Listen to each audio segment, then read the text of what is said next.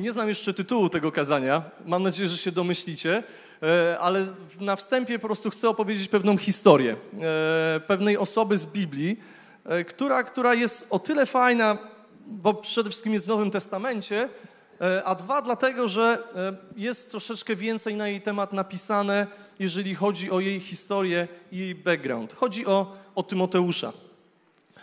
Tymoteusz, jak wiecie, pochodził z Listri, nie wiem jak to się dokładnie wypowiada. Jego mama miała na imię Eunika. E, był pół Żydem, pół Grekiem. E, nigdzie w Piśmie Świętym nie pojawia się informacja odnośnie jego ojca, czyli prawdopodobnie był wychowywany tylko przez swoją mamę i babcię. E, mamę i babcię i wiódł normalne życie. Za pierwszym razem, kiedy Paweł, Paweł przyszedł do ich miasta i ogłosił Ewangelię, zarówno Tymoteusz, jak i jego mama, jego babcia bardzo, bardzo mocno zareagowali na to głoszone słowo. E, nawrócili się i pomimo tego, że Tymoteusz był wychowywany w bardzo, w bardzo jakby takiej tra żydowskiej tradycji, w sensie takim, że znał słowa, słowo, Pismo Święte, znał dokładnie prawo, tradycję, tradycję żydowską, to jednak nigdy nie był, nigdy nie był obrzezany. E, nigdy nie był obrzezany. Później Paweł wyjechał na jakiś czas Tymoteusz wzrastał i po paru latach, jak, Tymo, jak, jak Paweł wrócił ponownie do nich, żeby doglądać, jakby zobaczyć, jak Kościół działa, jak się rozwija, e, to Tymoteusz już był na tyle duży, na tyle już dojrzały, że w dalszą podróż misyjną wyruszył już, wyruszył już z Pawłem.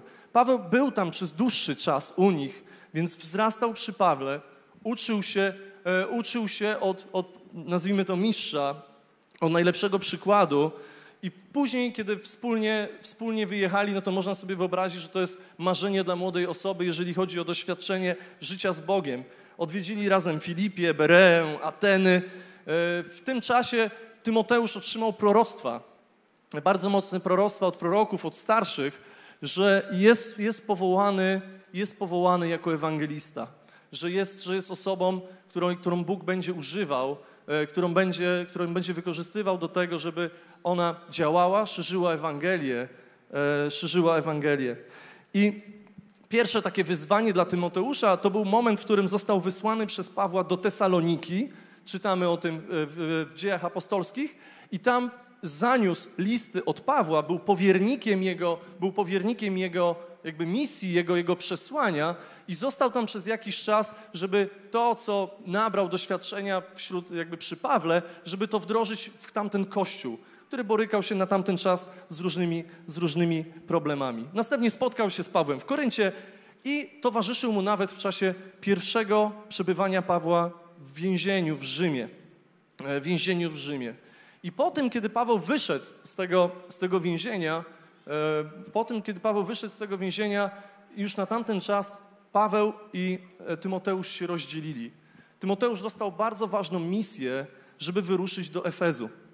To było bardzo, bardzo duże miasto na tamten czas, w którym była wspólnota założona przez Pawła, e, ale on tam był przez krótszy czas. Ta wspólnota bardzo się rozrosła, bardzo mocno przyjęła, przyjęła Ewangelię, ale osoby, które przejęły tą wspólnotę i prowadziły ją dalej, prowadziły do, we wzroście, e, były osobami świeżo nawróconymi, e, z nie do końca ukształtowaną wiarą, z nie do końca ukształtowaną teologią, i z tego powodu, z tego powodu Kościół w Efezie miał bardzo duże problemy, y, bardzo duży chaos tam był, y, jeżeli chodzi o, o, o, to, jak to było pouporządkowane. Duże osoby, osoby, które były na przykład bogate kobiety, bardzo mocno wchodziły, wchodziły w sposób funkcjonowania Kościoła, y, a, a osoby, które były na czele Kościoła, bardzo jakby zapętliły się w dysputę na temat kwestie teologiczne, genealogię, które nie przynosiły życia, ale wprowadzały tylko chaos, chaos i zamęt. I w tamto miejsce zostaje wysłany Tymoteusz, który na tamte standardy jest bardzo młody. Musimy mieć świadomość, że w tamtym czasie, w tamtym czasie było tak, że kiedy e, Żyd mógł, żeby Żyd mógł przemawiać tak na dobrą sprawę do ludzi, musiał mieć skończone mniej więcej w okolicach 30 lat. Wtedy dopiero wychodził, miał długą brodę, widać było, że jest mądry, doświadczony i że może nauczać innych. A Tymoteusz na tamten czas był jeszcze, jeszcze dosyć dużym młodzieniaszkiem i w tym kontekście wchodził nagle w miejsce, w którym, w którym są osoby dużo starsze od niego, bardzo prawdopodobnie o wiele bardziej majętne od niego i musi zaprowadzić tam porządek. To już była dla niego misja, może nie docelowa, ale wiadomo było, że on musi tam zostać w tym Efezie i poprowadzić ten kościół e, raczej na stałe, dopóki, dopóki nie zostanie tam e, zaprowadzony porządek. Generalnie jest to historia o bardzo gorliwym, młodym, e, młodym chłopaku, który wyrusza do Efezu i zasoby, którymi posiada na tamten czas, to są listy polecające od Pawła. Listy, które wskazują na to, że on jest osobą jakby mm, wysłaną przez Pawła do tego, żeby trafił do Efezu, żeby tam głosił Ewangelię, żeby przyjął e, jakby prowadzenie Kościoła i żeby porządkował, porządkował cały Kościół według, według, według, myśli, według myśli Pawła. Posiadał doświadczenie, tego mu nie można zabrać, że poprzez, kiedy podróżował z Pawłem, na pewno doświadczył wielu cudów, wielu niesamowitych rzeczy, ale też i prześladowań. Wiedział dokładnie, z czym wiąże się życie chrześcijańskie. E, posiadał wiedzę, bo wielokrotnie w Piśmie Świętym jest napisane w Nowym Testamencie o tym, że on naprawdę znał prawo, znał, znał, znał tradycję, e, potrafił ją rozumieć i wykładać. I przede wszystkim posiadał słowo prorocze które, które, było, które było wypowiedziane nad jego życiem, że on jest powołany właśnie, właśnie e, do tego. Ale kiedy zastanawiałem się nad tym, to muszę szczerze przyznać, że no nie była to miła, miła wyprawa. Kiedy myślałem sobie, czy ja chciałbym się postawić w takim miejscu, to ja osobiście zapierałbym się nogami i rękami, żeby tylko i wyłącznie nie wejść, nie wejść tak konfrontacyjne miejsce. Żeby nie wejść w miejsce, w którym po prostu muszę zderzyć się, muszę zderzyć się z takim oporem prawdopodobnie z każdej, z każdej strony, a mimo wszystko Tymoteusz podjął się tego zadania i wyruszył, e, wyruszył do, do Efezu. Musiał liczyć się na to, że będzie otoczony będzie otoczony przez ludzi, którzy będą chcieli z nim prowadzić teologiczne dysputy, którzy cały czas w rozmowie będą, będą patrzeć na niego z góry i będą pokazywać mu, jak młody i niedoświadczony jest. Musiał liczyć się z tym, że będzie otoczony przez, przez bardzo prominentne kobiety, które, które będą starały się go traktować jak synka. Prawdopodobnie mówiły do niego Tymuś, e, nie Tymoteusz, żeby, żeby nie okazywać mu szacunku w ten sposób. E, a on musiał mimo wszystko w bardzo zręczny sposób poradzić sobie z tą okolicznością i postawić, poukładać wszystko w odpowiednim, w odpowiednim miejscu. W koło sami starsi od siebie, e, a ty musisz wejść sam w środek tego młynu, ujarzmić go, spacyfikować i jakoś uporządkować. Musisz naprawdę wiedzieć, że to, co, co robisz, ma sens, że tego Bóg od ciebie chce, żebyś tam poszedł, że Bóg jest z tobą, kiedy będziesz tam szedł. I przede wszystkim musisz ufać, że On cały czas jest za tobą. Ale żeby to wszystko miało ręce i nogi, musisz przede wszystkim na pierwszym miejscu kochać tych ludzi, do których idziesz. Że wiesz, że to, co chcesz zrobić, to jest tak na dobrą sprawę zaprowadzić Boży porządek, a nie po prostu jakąś sztuczną strukturę, bo wiesz, że tylko i wyłącznie w Bożej miłości jest odpowiedź, odpowiedź dla tych wszystkich osób, które tam, które tam są. Innymi słowy, musisz wiedzieć, kto stoi za Twoimi plecami, kto Cię zabezpiecza, kto, jakby, kto daje Ci autorytet do tego, żeby tam pójść. Kto dba o Twoje bezpieczeństwo. Bo prawda jest taka, że różnie to się mogło, e, mogło skończyć. Ja e, bardzo często jak szykuję się do kazań, do, do tego, co chcę powiedzieć, widzę różnego rodzaju, widzę różnego rodzaju jakieś takie alegorie do naszego bieżącego życia. Z jednej strony jest to troszeczkę, e, zawsze się śmieję, kiedy zaczynam e, łączyć pewne, pewne, pewne związki z pewnymi rzeczami, które są w dzisiejszym czasie, ale później później zastanawiam się nad tym i cieszę się z tego, bo w sumie Jezus, jak chodził po ziemi, też używał bardzo dużo przypowieści. Mówił na tamten czas językiem, który mogli sobie ludzie, którzy go słuchali, bardzo dobrze, bardzo dobrze wyobrazić. I tak na przykład, jak wszyscy znamy chyba i kochamy bardzo mocno przypowieść o, o fajdanym dwulatku, którą nas Adam bardzo często tutaj raczy. I wystarczy, że powiem tą przypowieść, nazwę i każdy z was wie, wie o jakiej historii mówię ale jest to tak wspaniała historia, w której Adam opowiada, Adam opowiada o tym, jak niesamowicie, jak niesamowity jest de facto naoczny obraz tego, jak Bóg nas obmywa z brudu naszego, e, z naszego, które, które sobie sami narobimy w życiu i jak, jak nas z tego wyciąga, obmywa nas i kładzie nas jako, jako nowych, namaszczonych, naoliwione, naoliwione dzieci. I, I w tym kontekście właśnie trzymając się tego nurtu przypowieści, chciałbym opowiedzieć przypowieść, nadaje mi taką roboczą nazwę o asekuracji i zaufaniu. E, a przypowieść będzie o, o wspinaczce. E, bardzo, bardzo zastanawiałem się nad tym, czy, czy powinienem użyć tej, tej wspinaczki ze względu, ze względu na wydarzenia, które się wydarzyły w tym tygodniu, aczkolwiek ze względu na to, że już długo, długo, długo pracowało to we mnie, to nie chciałem, nie chciałem tego zmieniać. Wiedziałem, że Bóg ma w tym jakiś, jakiś cel, jakiś zamysł, żebyśmy o tym dzisiaj usłyszeli. Ja regularnie, odkąd mam dzieci, chodzę z nimi na ścianki wspinaczkowe. Nie jest to może jakiś super ekstra rutyna, ale z reguły staram się raz na, raz na miesiąc, raz na kwartał pójść z nimi, żeby troszeczkę się rozruszali i powspinali. I to jest takie fajne, bo zawsze, kiedy bierzesz dzieci na tego typu wydarzenia, to niesamowicie, jakby niesamowitym doświadczeniem jest to, jak widzisz, jak oni przełamują swój strach, jak przełamują swoje, swoje lęki, przychodzą tam, wchodzą na górę na wysokość 14 metrów czy 15 metrów, w zależności od tego, która to jest ścianka we Wrocławiu, a ty stoisz z liną na dole i ich asekurujesz. I to jest z dwóch stron niesamowite doświadczenie, bo z jednej strony dziwisz się, jak oni ci mogą tak ufać, że zapychają na 15 metrów. Ty z, z, drugiej strony siedzisz i sprawdzasz każdy węzeł pięć razy, że, bo sam sobie nie ufasz tak na dobrą sprawę, żeby przypadkiem coś się nie zepsuło, ale, ale niesamowite jest to, kiedy możesz obserwować, jak oni się ścigają, kto w ciągu jednego dnia więcej razy wejdzie na samą górę na sam, na sam yy, i zejdzie na dół. Te osoby, które nigdy nie były nie były na ściankach wspinaczkowych, to tylko szybko powiem, że we Wrocławiu jest dużo tego typu punktów, gdzie są takie wielkie ściany, wielkie ściany, e, wielkie ściany obklejone takimi punktami do, punktami do wchodzenia. Są, e, podwiązuje osoba, która przychodzi, oczywiście zakłada takie szelki, podwiązuje się liną. Druga osoba, która stoi za nimi, podwiązuje się pod tą samą linę, osoba, która wchodzi na górę, cały czas jest asekurowana przez tą osobę, która schodzi, stoi z tyłu. Ta ona ściąga tą linę, a na koniec, kiedy ktoś wejdzie na górę, po prostu systematycznie spuszcza się ją, spuszcza się ją na dół. I ścianek jest mnóstwo.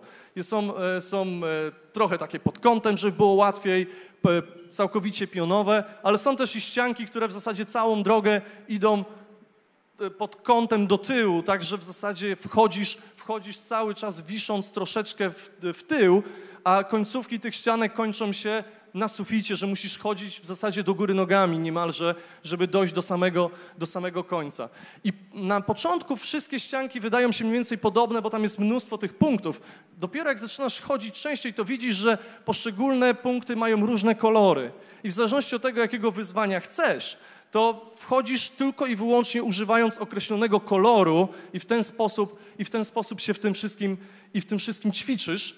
Oczywiście dzieci, które wchodzą, z reguły używają wszystkiego naraz. Dla nich jakby liczy się wejście, a nie to, żeby zrobić to w odpowiedni, w odpowiedni sposób. I dlaczego wam o tym opowiadam? Bo to super historia, wiem, fajnie, dziękuję, że wytrwaliście. Ostatnio Ostatnio przeżyłem niesamowitą, niesamowitą rzecz, która mnie po prostu siekła. Pomimo tego, że moje chłopaki chodzą regularnie na tą ściankę, niedawno, po troszkę dłuższej przerwie, kiedy poszedłem z chłopakami znowu na ściankę, Antek, mój starszy dwunastoletni syn, wszedł do połowy ściany i powiedział, że dalej nie wchodzi i już się boi. Mam nagrane filmy gdzie zapycha na samą górę całkowicie nie oglądając się za siebie e, i schodzi, zjeżdża na dół i robi to wielokrotnie, a tym razem Ignacy obok, środkowy dziesięciolatek, po prostu biega góra-dół, a, a starszy nagle stwierdza, że nie idzie. Ja jestem ten sam z tyłu.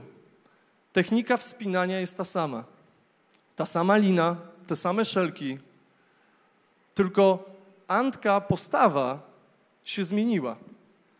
Jest już starszy, bardziej racjonalizuje sobie pewne kwestie i w pewnym momencie dochodzi do miejsca, którym stwierdza, że jego poczucie zaufania w stosunku do mnie ląduje troszeczkę niżej niż jego poczucie, niż jego poczucie strachu.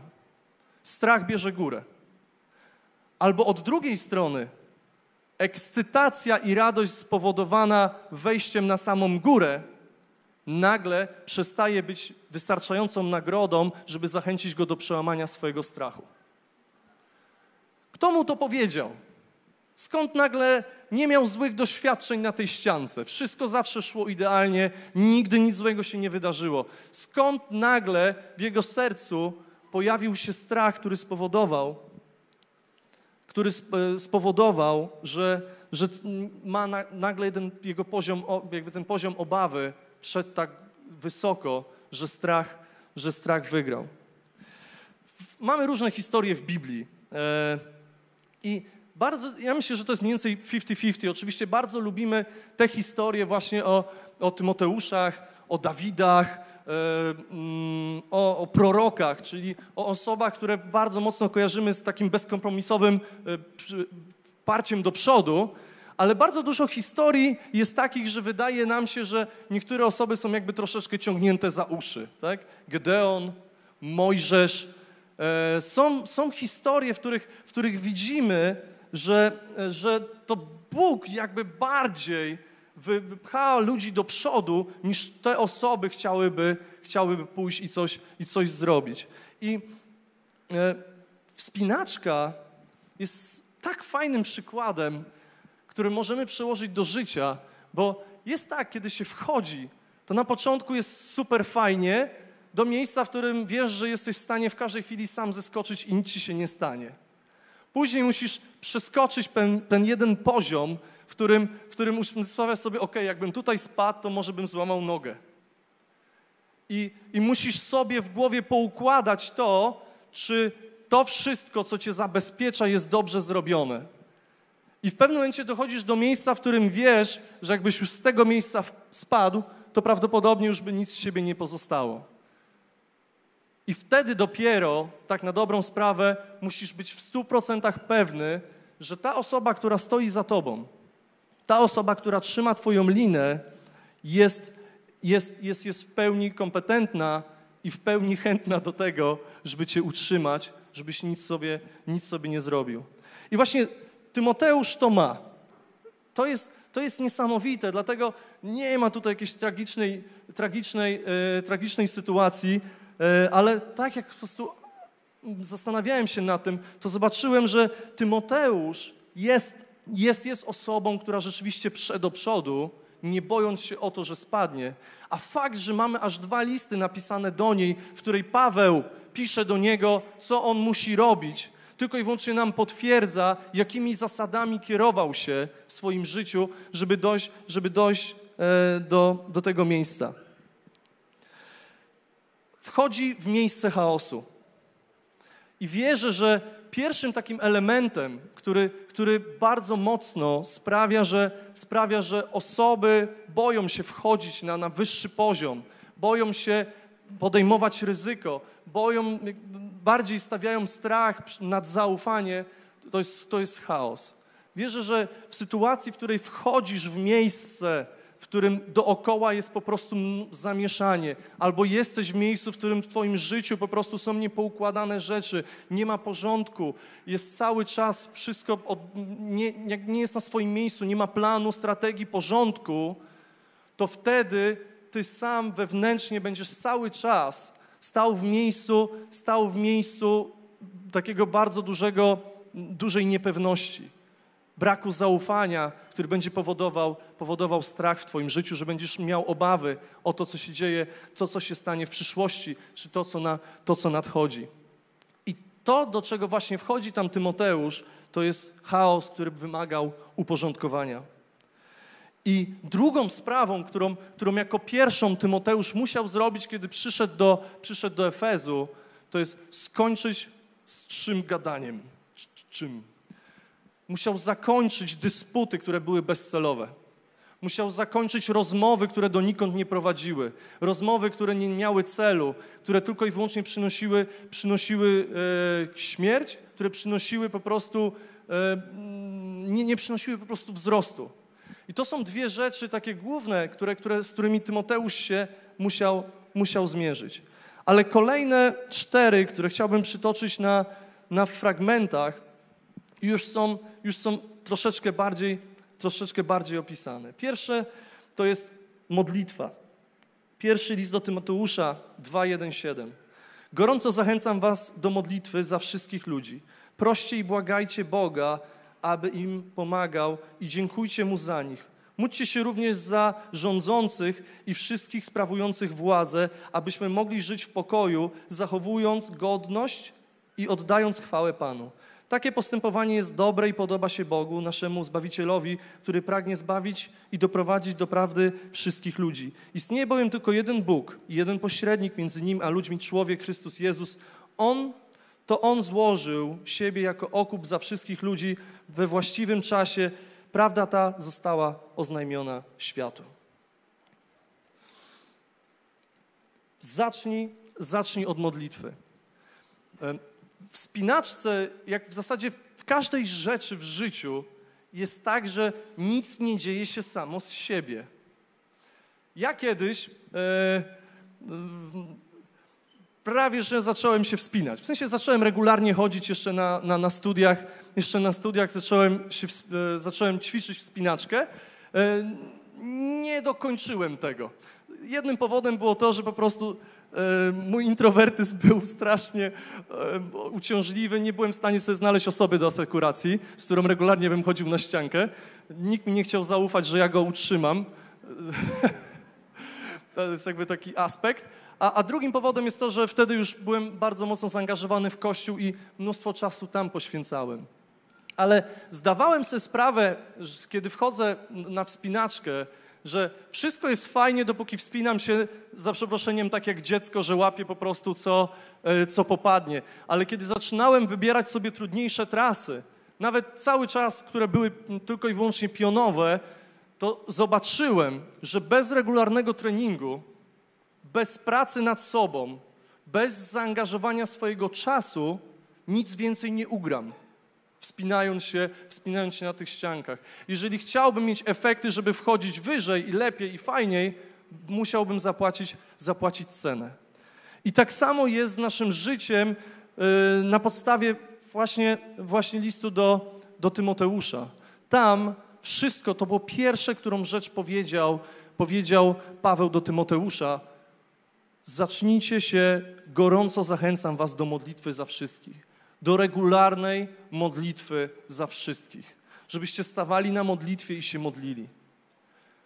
Życie duchowe jest obrazem życia cielesnego. Dobrze wiemy, że kiedy pracujemy w pracy, kiedy szkolimy się, to szkolimy się po to, żeby być lepszymi specjalistami. Szkolimy się po to, żeby móc robić więcej, e, mieć z tego większą satysfakcję, żeby czerpać większą radość ze swojej pracy. Dlatego robimy studia podyplomowe, dlatego robimy różnego rodzaju kursy, dlatego się roz, roz, roz, rozwijamy. Wierzę, że dla większości z nas zarobki z tym związane są jakąś rzeczą, która, która jest oczywiście jest dodatkiem, który jest istotny, ale tak na dobrą sprawę chęć szkolenia się jest tylko i wyłącznie wy, wy, wynikiem naszej wewnętrznej woli i chęci do tego, żeby po prostu się rozwijać. I taka sama zasada działa w świecie duchowym. Jeżeli nie ma regularnej pracy, to nie będzie tego regularnych efektów. Jakbym miał to sprowadzić do wspinaczki, to poleciłbym, powiedziałbym tak, że jeżeli będę cały czas przychodził na tą samą ścianę i wspinał się tylko i wyłącznie po tym samym najłatwiejszym, najłatwiejszej trasie, to jakbym z entuzjazmem do tego nie podchodził, za dziesiątym razem mi się prawdopodobnie znudzi. Jeżeli nie będę sobie robił wyzwań, nie będę sobie stawiał wyżej poprzeczki, to prędzej czy później po prostu się, po prostu się zanudzę. Drugi punkt. Studiowanie, studiowanie słowa. Dwa te, e, dwa, drugi list do Tymoteusza 3, 14 do 17. Ty jednak wytrwale trzymaj się tego, czego się nauczyłeś i czego jesteś pewien, pamiętając również, kto cię tego nauczył. Już od dziecka poznawałeś bowiem Pismo Święte, ono zaś daje mądrość, dzięki której człowiek może uwierzyć Chrystusowi Jezusowi i zostać zbawiony. Całe to Pismo zostało natchnione przez Boga, więc pokazuje nam prawdę, pomaga wykrywać błędy, zwraca uwagę na nasze grzechy i uczy nas prawego życia, tak abyśmy byli oddani Bogu, w pełni przygotowani do służenia Mu i gotowi do wykonywania każdego dobrego zadania. Każdy z nas potrzebuje Słowa Bożego w naszym życiu do tego, żeby zdobywać mądrość, żeby się uczyć, żeby się rozwijać, żeby się konfrontować i przede wszystkim, żeby później nieść to dalej. Bez znajomości Słowa Bożego nie ma, nie ma, nie, nie ma tych owoców. Punkt trzeci. Bądź gotowy. Dwa, drugi list do Tymoteusza 2, 1, 7. Tymoteuszu, mój synu, niech łaska, którą okazał Ci Chrystus Jezus, będzie dla Ciebie źródłem siły. Wszystko to, co słyszałeś ode mnie w obecności wielu świadków, przekaż ludziom godnym zaufania, którzy z kolei będą potrafili nauczać innych. Jako dobry żołnierz Chrystusa bądź gotowy na to, że podobnie jak mnie spotkają Cię cierpienia. Żołnierze starają się wykonywać rozkazy dowódcy, to jest ich najważniejszy cel i nie zajmują się niczym, co mogłoby im w tym przeszkodzić. Również sportowcy walczący na stadionie przestrzegają ustalonych zasad. Ich celem jest bowiem zdobycie nagrody. Podobnie rolnicy, ciężko pracujący w polu, jako pierwsi korzystają z zebranych plonów. Dobrze przemyśl te słowa, a Pan pomoże Ci wszystko zrozumieć. A przekładając to na to, co, e, o czym teraz opowiadam, to powiedziałbym tak. Żołnierz musi cały czas utrzymywać swoją kondycję, bo nie wie, kiedy będzie musiał ją wykorzystać nie może pozwolić sobie na odpoczynek, bo jeżeli nabierze sadła, to może się okazać, że w godzinie, kiedy będzie potrzebny, nie będzie gotowy. Czyli żołnierz jest de facto przykładem bardzo czasami takiego no, nielubianej pozycji, gdzie ty musisz się pilnować, musisz się trzymać, ale tak na dobrą sprawę nie wiesz, kiedy to wykorzystasz. Atleta ma troszeczkę łatwiej, ale też, też nie tak łatwo, bo to jest gość, który wie, że za rok czasu będzie miał jakieś zawody. I musi dzisiaj zacząć ćwiczyć, żeby za ten rok być w stanie wziąć udział w tych zawodach i nie wie, jaki będzie tego efekt. Dzisiaj musi podjąć wysiłek związany z tym, żeby za rok być w stanie wziąć udział i zdobyć być może laur zwycięstwa. To jest tylko i wyłącznie jego wewnętrzna determinacja. I trzeci rolnik farmer, jakkolwiek, osoba, która wie, że wszystko trzeba zrobić w określonym czasie. I która wie, że coś, co dajesz dzisiaj, owoc przyniesie za jakiś czas. Wszystkie te przykłady, do których, które mi Paweł motywuje Tymoteusza, to są przykłady tego, że trzeba wziąć się do roboty i trzeba regularnie pilnować swojego serca, bo jeżeli się to zaniedba, to najprawdopodobniej straci się, straci się tą, tą siłę e, potrzebną do realizowania celu. I czwarty punkt, rozpalaj wiarę. Drugi Tymoteusza, pierwszy rozdział, szósty, siódmy werset. Dlatego ponownie pragnę Cię zachęcić, abyś w pełni wykorzystał ten duchowy dar, który otrzymałeś od Boga, gdy położyłem na Ciebie ręce. Bóg nie obdarował nas strachem, ale poprzez Ducha Świętego dał nam moc, miłość i rozsądek. Dlatego ponownie pragnę Cię zachęcić, abyś w pełni wykorzystał ten duchowy dar. Halleluja! Trzymanie po prostu tego, co otrzymaliśmy od Boga i ciągłe, ciągłe motywowanie siebie tym słowem, tym marzeniem, tą nadzieją, którą od Niego otrzymaliśmy, żeby cały czas być w miejscu ekscytacji związanej z tym, do czego zmierzamy i po co to robimy. I przede wszystkim Paweł kilkukrotnie powtarza Tymoteuszowi: nie daj się zawstydzić. Nie daj, nie daj się zawstydzić z powodu tego, z powodu tego, kim jesteś, jak jesteś młody, do czego, do czego zmierzasz, że jeszcze nie masz brody długiej, że jesteś młodszy od tych wszystkich osób, które są w koło. To o niczym nie, to o niczym nie świadczy. Niesamowite na, na, na ściance jest to, że o ile masz osobę, która cię asekuruje, której powierzasz swoje życie, to na ścianie jesteś sam. Ja oczywiście, kiedy y, asekuruję swoje dzieci, jak widzę, że mają jakiś problem, to jestem w stanie dźwignąć tą linę i trochę je podnieść do tego, żeby łatwiej im było dosięgnąć kolejne miejsce zaczepu. Ale w naszej sytuacji, w naszej sytuacji dorosłych osób, ja wierzę w to bardzo mocno, że kiedy jesteśmy, jesteśmy, jesteśmy w miejscu drogi, w miejscu wspinania, w miejscu jakby naszych życiowych okolicznościach, to tak na dobrą sprawę musimy opierać się na tym, co już jest włożone w nas, na tym, co już znajduje się w naszych sercach, na tym, co już przyjęliśmy, w co wierzymy i, musi, i zmierzamy do przodu, bo wiemy, że nikt nas nie podźwignie. Nie możemy dzielić się odpowiedzialnością za swoje życie z nikim innym, bo tylko my ponosimy odpowiedzialność za to, jak i dokąd zmierzamy, ale ważne jest to, żebyśmy cały czas pamiętali, kto, kto, stoi, za, kto stoi naszymi plecami. I czy w pełni ufamy mu to, w to, że ten zaczep, który jest złapany, jest, jest, jest na miejscu odpowiednim. Zdarzają się oczywiście sytuacje, że stoi, stoi pod ścianą pięć osób, które krzyczą lewy, tam z góry lewy. Drugi, druga osoba z prawej skocz, krzyczy, nie, tam w prawo masz fajne miejsce wejścia. Ty, kiedy jesteś w miejscu, w którym, w którym, w którym e, zmierzasz, wdrapujesz się, możesz nie widzieć dokładnie perspektywy tego, gdzie powinieneś pójść dalej. Dlatego jest tak istotne w takich momentach, żeby odpowiednio ustalić się na słuchanie odpowiednich osób, które wskażą ci drogę do tego, jak wdrapywać się dalej. Żeby być może nie otworzyć się na głosy, które ci będą krzyczały: Nie dasz rady, schodź już. To jest ponad Twoje siły. Tylko żeby cały czas słuchać głosu, które do ciebie mówią: dasz radę. Dasz radę, nie poddawaj się. Bo to są główne komunikaty, które ojciec mówi do swojego dziecka, które jest w miejscu jakiegoś wyzwania. Na ścianach jest też takie coś, że zawsze na szczęście przez to, że jesteś na tej linie, tego nie można zrobić w naturze, możesz po prostu krzyknąć do osoby, która jest na dole blok.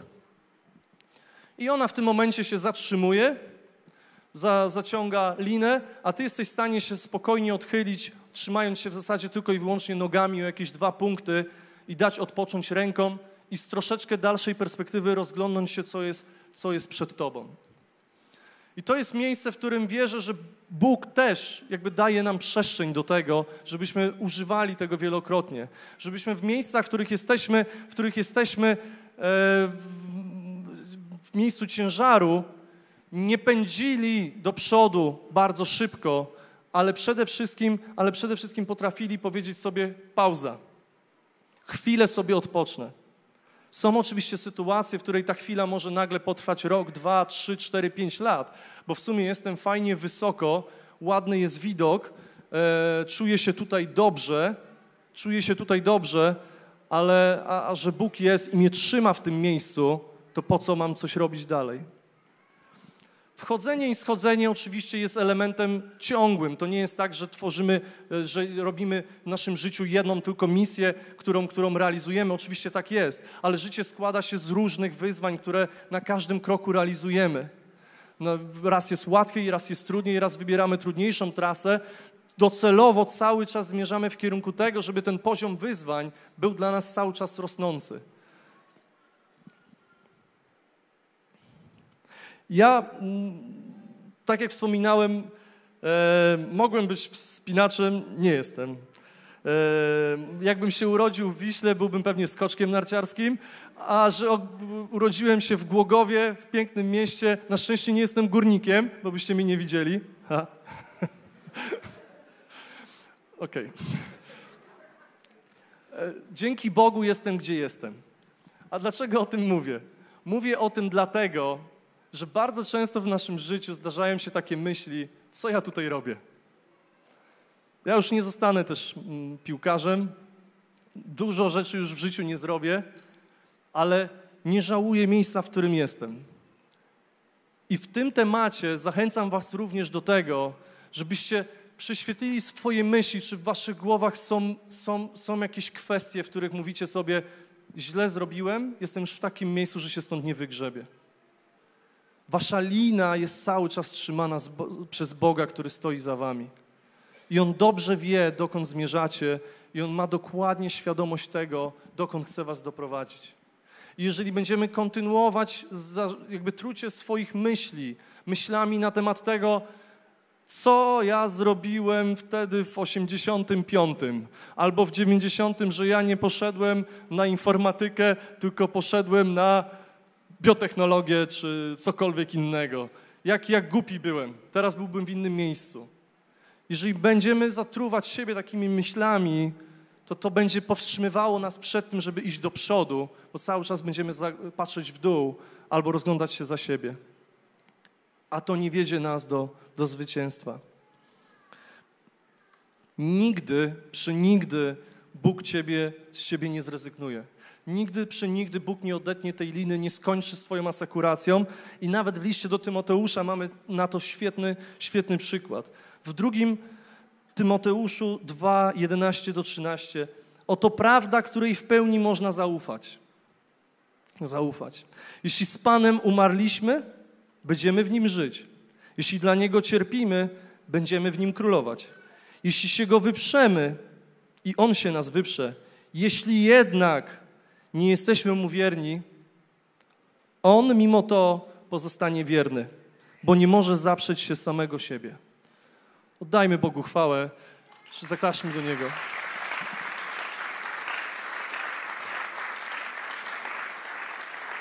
Bóg nigdy, nigdy z Ciebie nie zrezygnuje. On nigdy nie, nie powie, że, że to jest koniec, że już dalej nie możemy iść, dalej sobie nie poradzimy. Każde głoszenie E, myślę, że tak jak w każdym żarcie jest trochę żartu, to taki tekst jest też nas, nasz sztandarowy naszego pastora, tak samo w każde głoszenie po części jest troszeczkę do siebie. Ja e, parę tygodni temu miałem takie śmieszne doświadczenie. E, mm, Adam głosił tutaj, pastor Adam głosił tutaj kazanie i w pewnym momencie powiedział o proroctwie, e, że, że chce wypowiedzieć jakieś takie no jakieś takie, proroctwa z Jeremiasza i Izaasza i wierzy, że te proroctwa są do jakiejś osoby. I proroctwo o Jeremiasz, do Jeremiasza, które wypowiedział, to było jedno z pierwszych proroctw, które otrzymałem w swoim życiu, kiedy jeszcze byłem, kiedy jeszcze byłem w liceum. E, I niesamowite było to, że kiedy on mówił to proroctwo, to ja już resztę, resztę nabożeństwa mi się po prostu w głowie zaczęły układać jakieś klocki. Nagle proroctwo, które było wypowiedziane, ale które było nierealne, bo było strasznie odległe i nie byłem w stanie sobie wyobrazić, jak ja je zrealizuję w swoim życiu, nagle pewne klocki zaczęły się układać do poziomu takiego, że zrozumiałem, co muszę zrobić, jak to muszę zrobić i jak Bóg chce mnie używać w określonych, w określonych sytuacjach. O, dzięki. W określonych sytuacjach. To już jak, jak się przyzwyczaję, że coś cię razi w oko, to nagle przystaje, jak przystaje, to jest trudniej. I i, e, I nabożeństwo się skończyło. Ale to, co najbardziej było niesamowite w ciągu, w ciągu tej niedzieli, to jest to, że kiedy już wszystko posprzątaliśmy, porozmawiałem z osobami, ze swoim bratem w Chrystusie siadłem do stołu i zaczęliśmy rozmawiać o jakichś pierdołach. I nagle mówiłem, słuchaj, wiesz co, to proroctwo, które Adam wypowiedział, to było pierwsze proroctwo, które usłyszałem w swoim życiu do swojej osoby. I zacząłem mu opowiadać dokładnie szczegóły i detale tego proroctwa i jak ja rozumiem tą strategię, którą Bóg mi w chwili obecnej objawił i włożył do mojego serca, jak On chce, jak On chce mnie używać w tym temacie. I tak na dobrą sprawę niemalże nie byłem w stanie skończyć tego, co do Niego mówiłem, bo nagle stąpiła na mnie tak mocna Boża obecność, że nie byłem w stanie nic powiedzieć.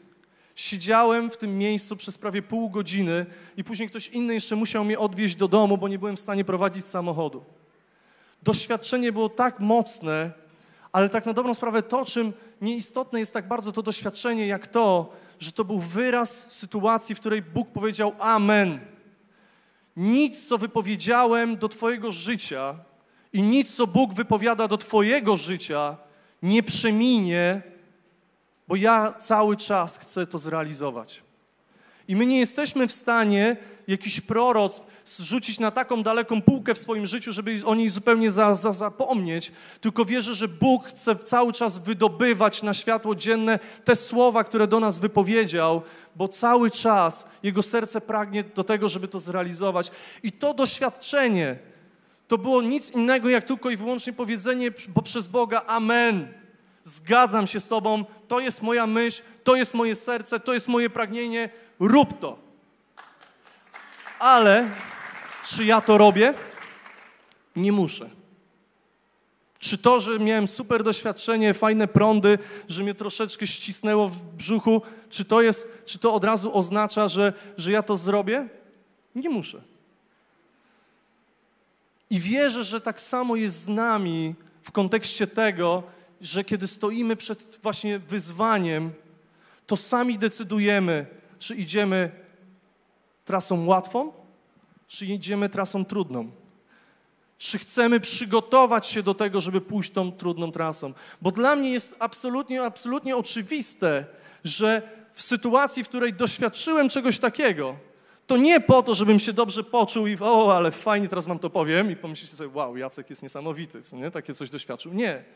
To jest dla mnie tylko i wyłącznie taki kopniak, że weź się do roboty i zacznij robić, bo ja naprawdę mam poważne cele co do swojego życia. I ja naprawdę chcę je zrealizować.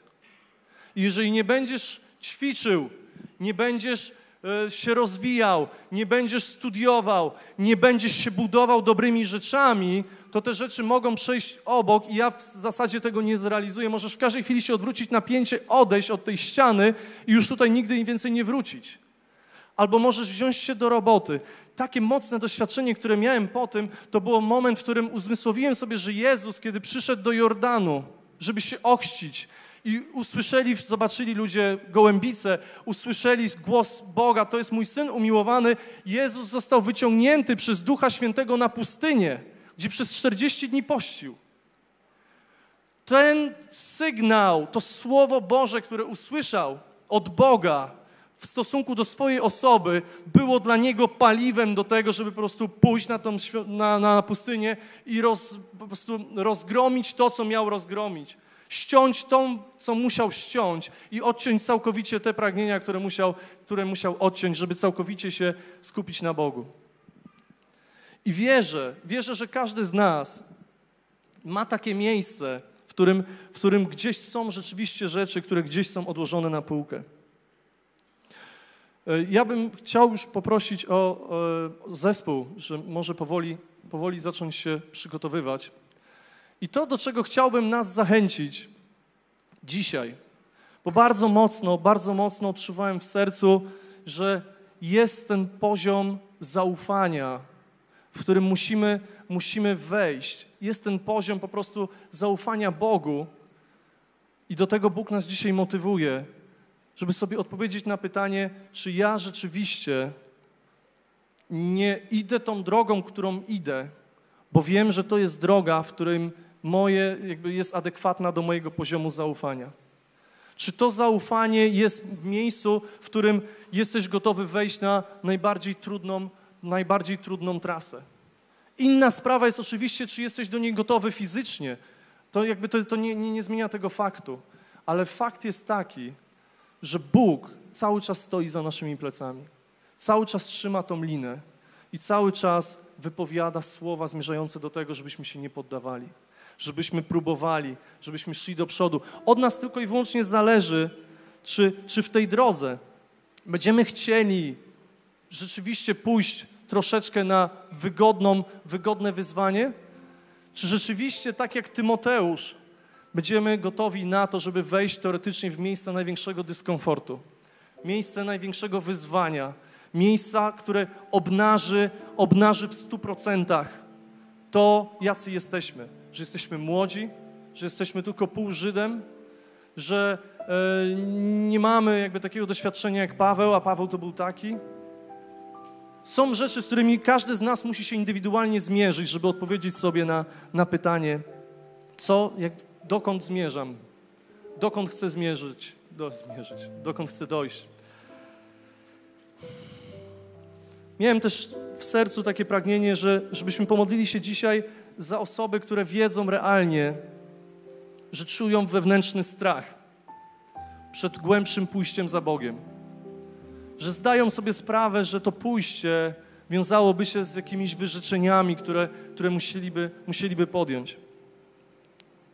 Być może masz w swoim sercu właśnie pragnienie, że chcesz więcej, czujesz, że jest więcej. Ja bardzo mocno czuję to, że, że to nie jest 100%, że to, co ja daję z siebie, to nie jest 100%. Ale nie potępiam siebie z tego powodu, bo wiem, że Bóg mnie nie potępia. Ale staję w miejscu, w którym mówię: Boże, Boże, tak, chcę więcej, będę do tego zmierzał i nie ustanę w tym. Nie ustanę w tym pragnieniu, w realizacji tego pragnienia. E, w ogóle Tymoteusza jest takim fajnym, jest takim fajnym listem, obydwa te, te, listy, gdzie, gdzie co jakiś czas pojawiają się, pojawiają się mm, takie mm, wyznania Pawła, kim jest Jezus. Na początku, na końcu, w połowie, on co jakiś czas, on co jakiś czas to wrzuca, on co, co jakiś czas to wrzuca, tylko Zaraz do tego dojdę. I to jest istotne, że w naszym życiu może być dużo głosów, a liczy się tylko ten jeden głos, którego chcemy usłyszeć.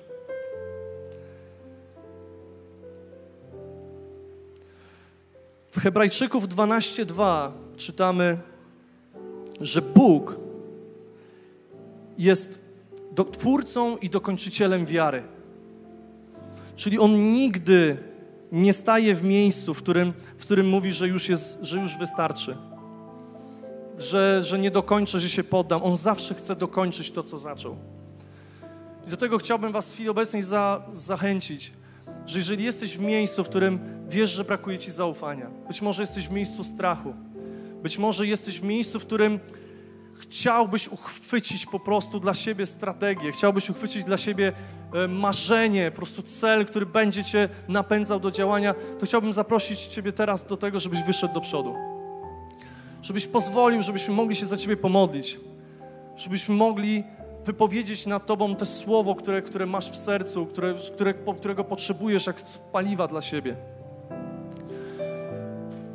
Boże, ja dziękuję Ci, że Ty jesteś wierny pomimo naszej niewierności. Ja dziękuję Ci, że nawet w miejscu, w którym, w którym my zawodzimy, Ty nigdy nie ustajesz i Ty nie zawodzisz się nami. Że nawet kiedy my upadamy, to Ty nie będziesz nas powstrzymywał, Ty złapiesz tą linę, żebyś, żeby nas utrzymać, żebyśmy nie urazili swojej nogi o kamień. Ja poproszę zespół crew do tego, żeby pomodliły się za osoby, pomodlili się za osoby, które wyszły. Żebyśmy wypowiadali nad, nad osobami błogosławieństwo, które wyszły. Żebyśmy wypowiadali nad nimi słowa prorocze odnośnie ich przyszłości. Żebyśmy łamali wszelki strach. Żebyśmy budowali zaufanie, zaufanie Bogu. To jest to, co się wydarzyło właśnie w piątek na naszym wieczorze uwielbienia, to była ta taka jasna świadomość, że kiedy jesteś tak blisko Boga, że kiedy jesteś tak blisko Ojca, to niczego więcej ci nie trzeba. Że nie musisz się niczego bać, że jesteś w stanie iść przed siebie i po prostu zdobywać, zdobywać kolejne, kolejne góry, kolejne wzniesienia, pokonywać kolejne wyzwania. Bo Bóg jest ten sam, On jest z Tobą, On jest tak blisko, On jest tak kochany, On jest tak miłujący że po prostu nie jest w stanie jakby zrobić nam krzywdy, nie jest w stanie nam zrobić niczego, niczego, co by nas polało, ale cały czas chce nas motywować do działania. Cały czas chce do nas mówić dalej. Nie, nie przestawaj, nie poddawaj się. Jak spadniesz, to cię złapie, poćwiczymy, wejdziesz jeszcze raz. Niezależnie od tego, czy to dotyczy Twojej pracy, rodziny, szkoły, czy generalnie życia. Boże, modlę się o porządek w naszym życiu, o mądrość w naszym życiu, o objawienie w naszym życiu, Panie. Halleluja.